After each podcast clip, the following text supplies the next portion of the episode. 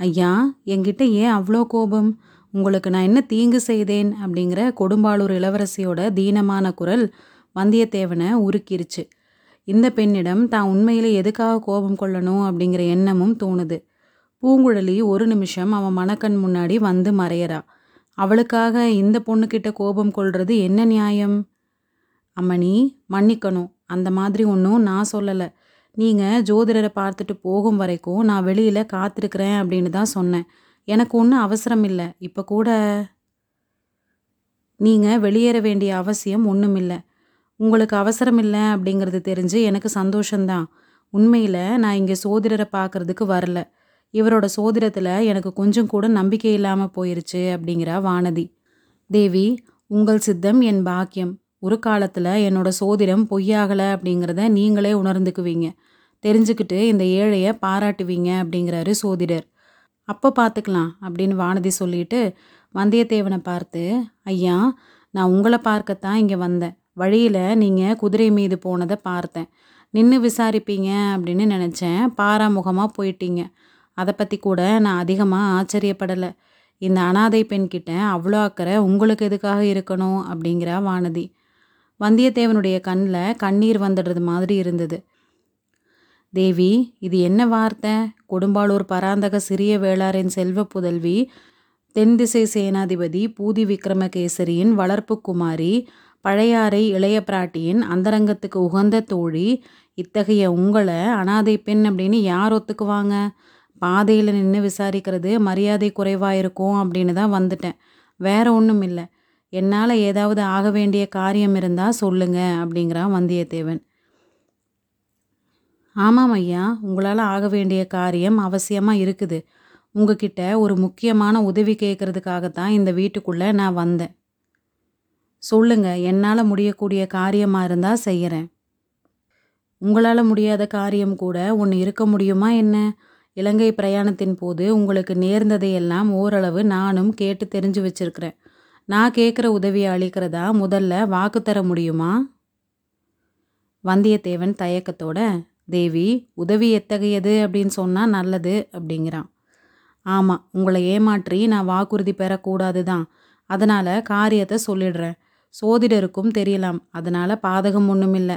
நான் புத்த தர்மத்தை மேற்கொண்டு பிஷுனி ஆகிடுறது அப்படின்னு தீர்மானிச்சிருக்கிறேன். என்ன? இது என்ன வார்த்தை?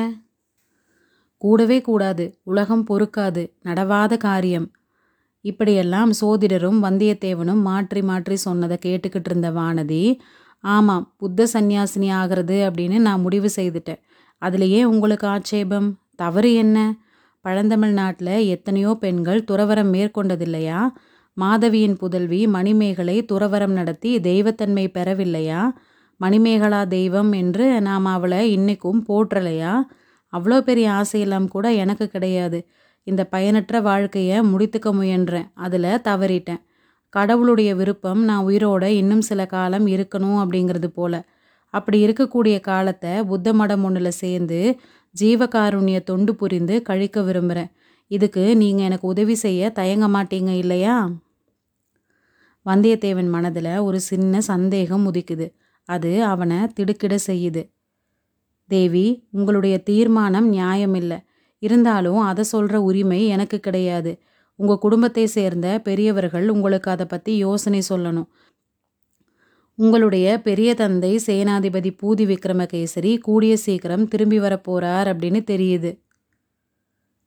ஐயா நான் யாருக்காகவும் காத்திருக்க போகிறதில்ல யாருடைய யோசனையையும் கேட்க போகிறதில்ல தீர்மானமாக முடிவு செய்துட்டேன். உங்களுடைய உதவியைத்தான் கேட்குறேன். இது விஷயத்தில் நான் என்ன உதவி செய்யக்கூடும் தேவி? சொல்கிறேன் நாகப்பட்டினம் சூடாமணி விகாரத்துக்கு போகிறதுக்காகத்தான் நான் புறப்பட்டேன்.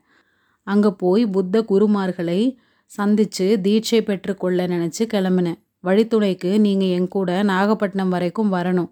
அதுதான் நான் கேட்குற உதவி. வந்தியத்தேவனுக்கு தூக்கி வாரி போட்டுது. கொடும்பாளூர் இளவரசி லேசுப்பட்டவே இல்லை. நாமும் இளைய பிராட்டியும் பேசிக்கிட்டது அரைகுறையா இவ காதில் விழுந்திருக்கணும். தன்கிட்ட முழு விவரங்களையும் தெரிந்து கொள்ள பார்க்குறா நாகப்பட்டினம் சூடாமணி விகாரத்துக்கு போக புறப்பட்டது இளவரசரை அங்கே சந்திக்கிற நோக்கத்துடன் தான். அதுக்கு ஒரு நாளும் தான் உடந்தையாக இருக்க முடியாது. அம்மணி ரொம்ப மன்னிக்கணும். நீங்கள் கேட்குற உதவி என்னோட சக்திக்கு அப்பாற்பட்டது. இது என்ன விந்த? ஈழ நாட்டுக்கு போய் எத்தனை எத்தனையோ அற்புதங்களை சாதிச்சுட்டு வந்தவருக்கு இந்த அனாதை பெண்ணை நாகப்பட்டினத்தில் கொண்டு போய் சேர்க்கறது முடியாத காரியமாகுமா? தேவி முடியாத காரியம் ஒன்றும் இல்லை ஆனால் நான் இந்த சமயத்தில் அதை செய்ய முடியாது.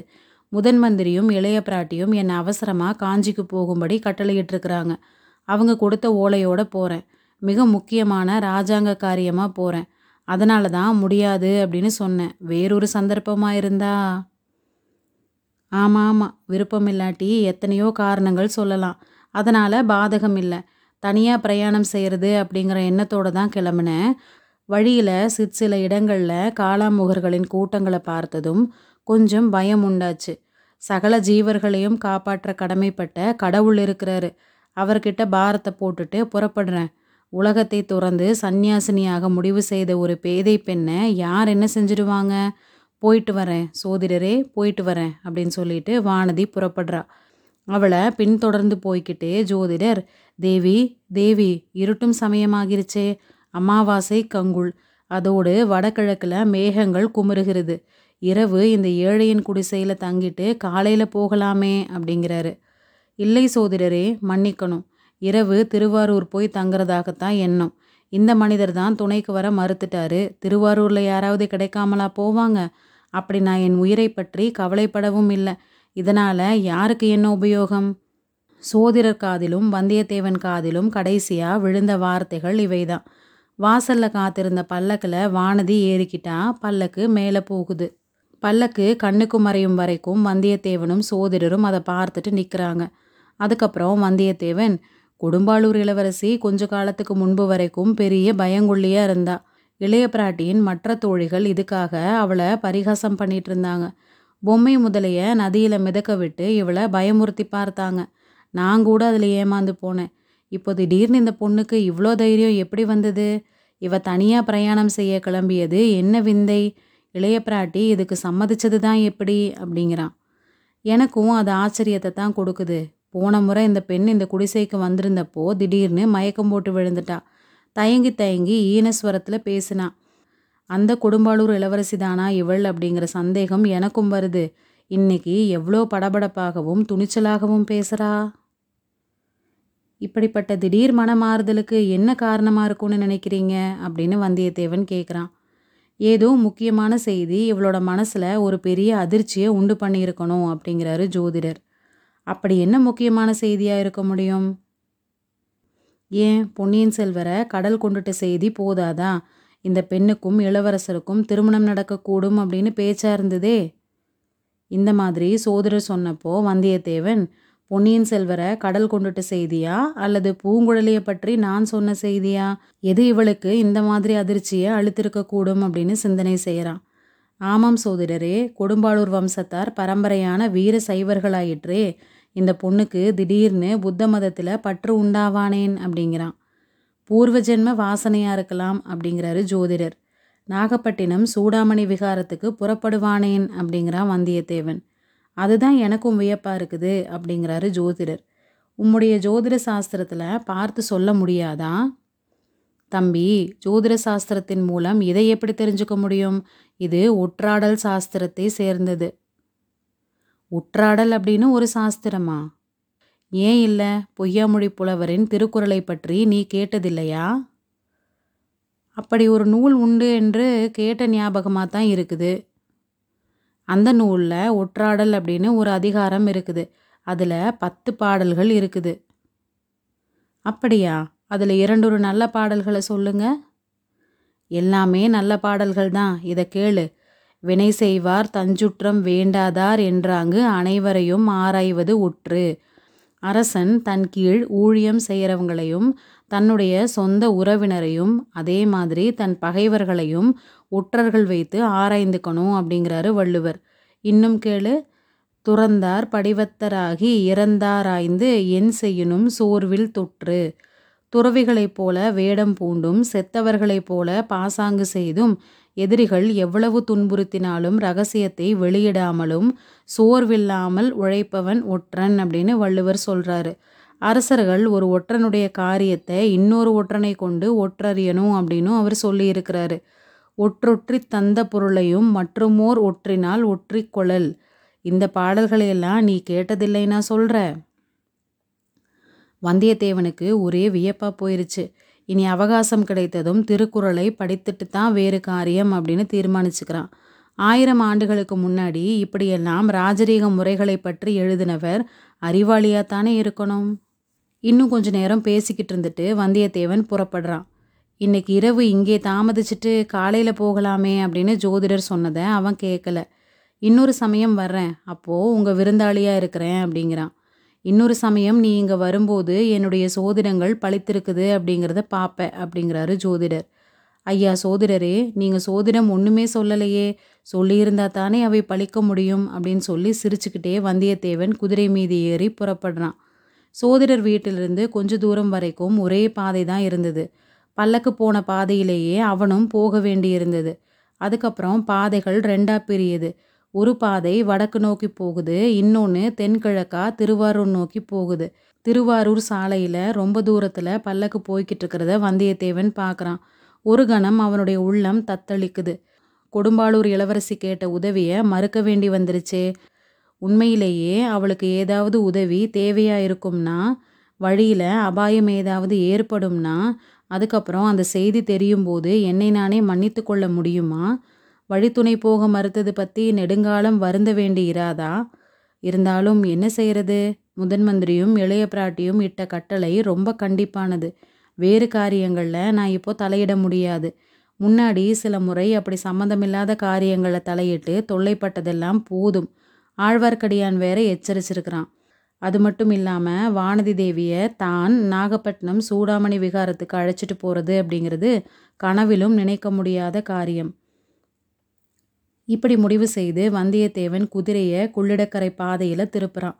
அதே சமயத்தில் வீல் அப்படிங்கிற ஒரு அபயக்குரல் மிக மிக லேசான பெண் குரல் ஒழித்ததாக தோணுது.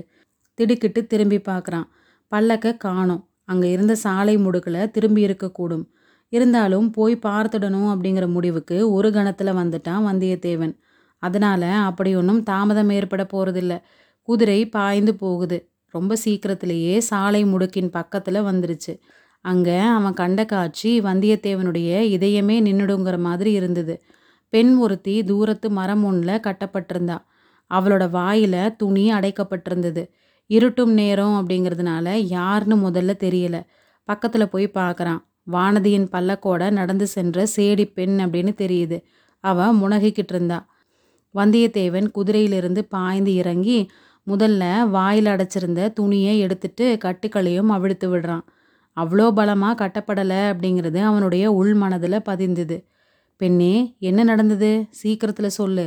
பல்லக்கு எங்கே? உன்னுடைய எஜமானி எங்கே? அப்படின்னு பதறிக்கிட்டே கேட்குறான் சேடி பெண் உளறி குளறி மறுமொழி சொல்கிறா அந்த சாலை முடுக்கில் பல்லக்கு திரும்பினப்போ திடீர்னு ஏழு எட்டு மனிதர்கள் பக்கத்து மரங்களின் மறைவிலிருந்து பாய்ந்து வந்தாங்க. அவங்க சிலருடைய கைகளில் மண்டை ஓடுகளும் சூலாயுதங்களும் வச்சுருந்தாங்க. அவங்களில் ரெண்டு பேர் சேடி பெண்ணை மண்டையில் அடித்து கீழே தள்ளினாங்க. வாயில் துணியை அடைச்சாங்க. அதுக்கப்புறம் இழுத்துக்கிட்டு போய் மரத்தில் கட்டினாங்க. இதுக்குள்ளே மற்றவங்க பல்லக்கை சுமந்தவர்கள்கிட்ட ஏதோ பயங்கரமான குரலில் சொல்லவே அவங்க பாதையை விட்டு விலகி குறுக்கு வழியில் பல்லக்கோட ஓடினாங்க. மற்றவர்களும் தொடர்ந்து போனாங்க. வீல் என்று சத்தம் போட்டது சேடி பெண் தான். வானதி தேவியின் குரலே கேட்கல அப்படின்னு சொல்லிட்டு பல்லக்கு போன குறுக்கு பாதையையும் அந்த சேடி பெண் சுட்டி காட்டுறா. பெண்ணே நீ அந்த குழந்தை சோதரர் வீட்டுக்கு போயிரு. நான் உன்னோட எஜமானியை கண்டுபிடிக்க பார்க்குறேன் அப்படின்னு சொல்லிட்டு வந்தியத்தேவன் குதிரை மீது பாய்ந்து ஏறுறான். குதிரை ராஜபாட்டையிலிருந்து திரும்பி குறுக்கு வழியில் போகுது. மேடு பள்ளம் காடு செடி அப்படின்னு பார்க்காம அதிவேகமாக போகுது.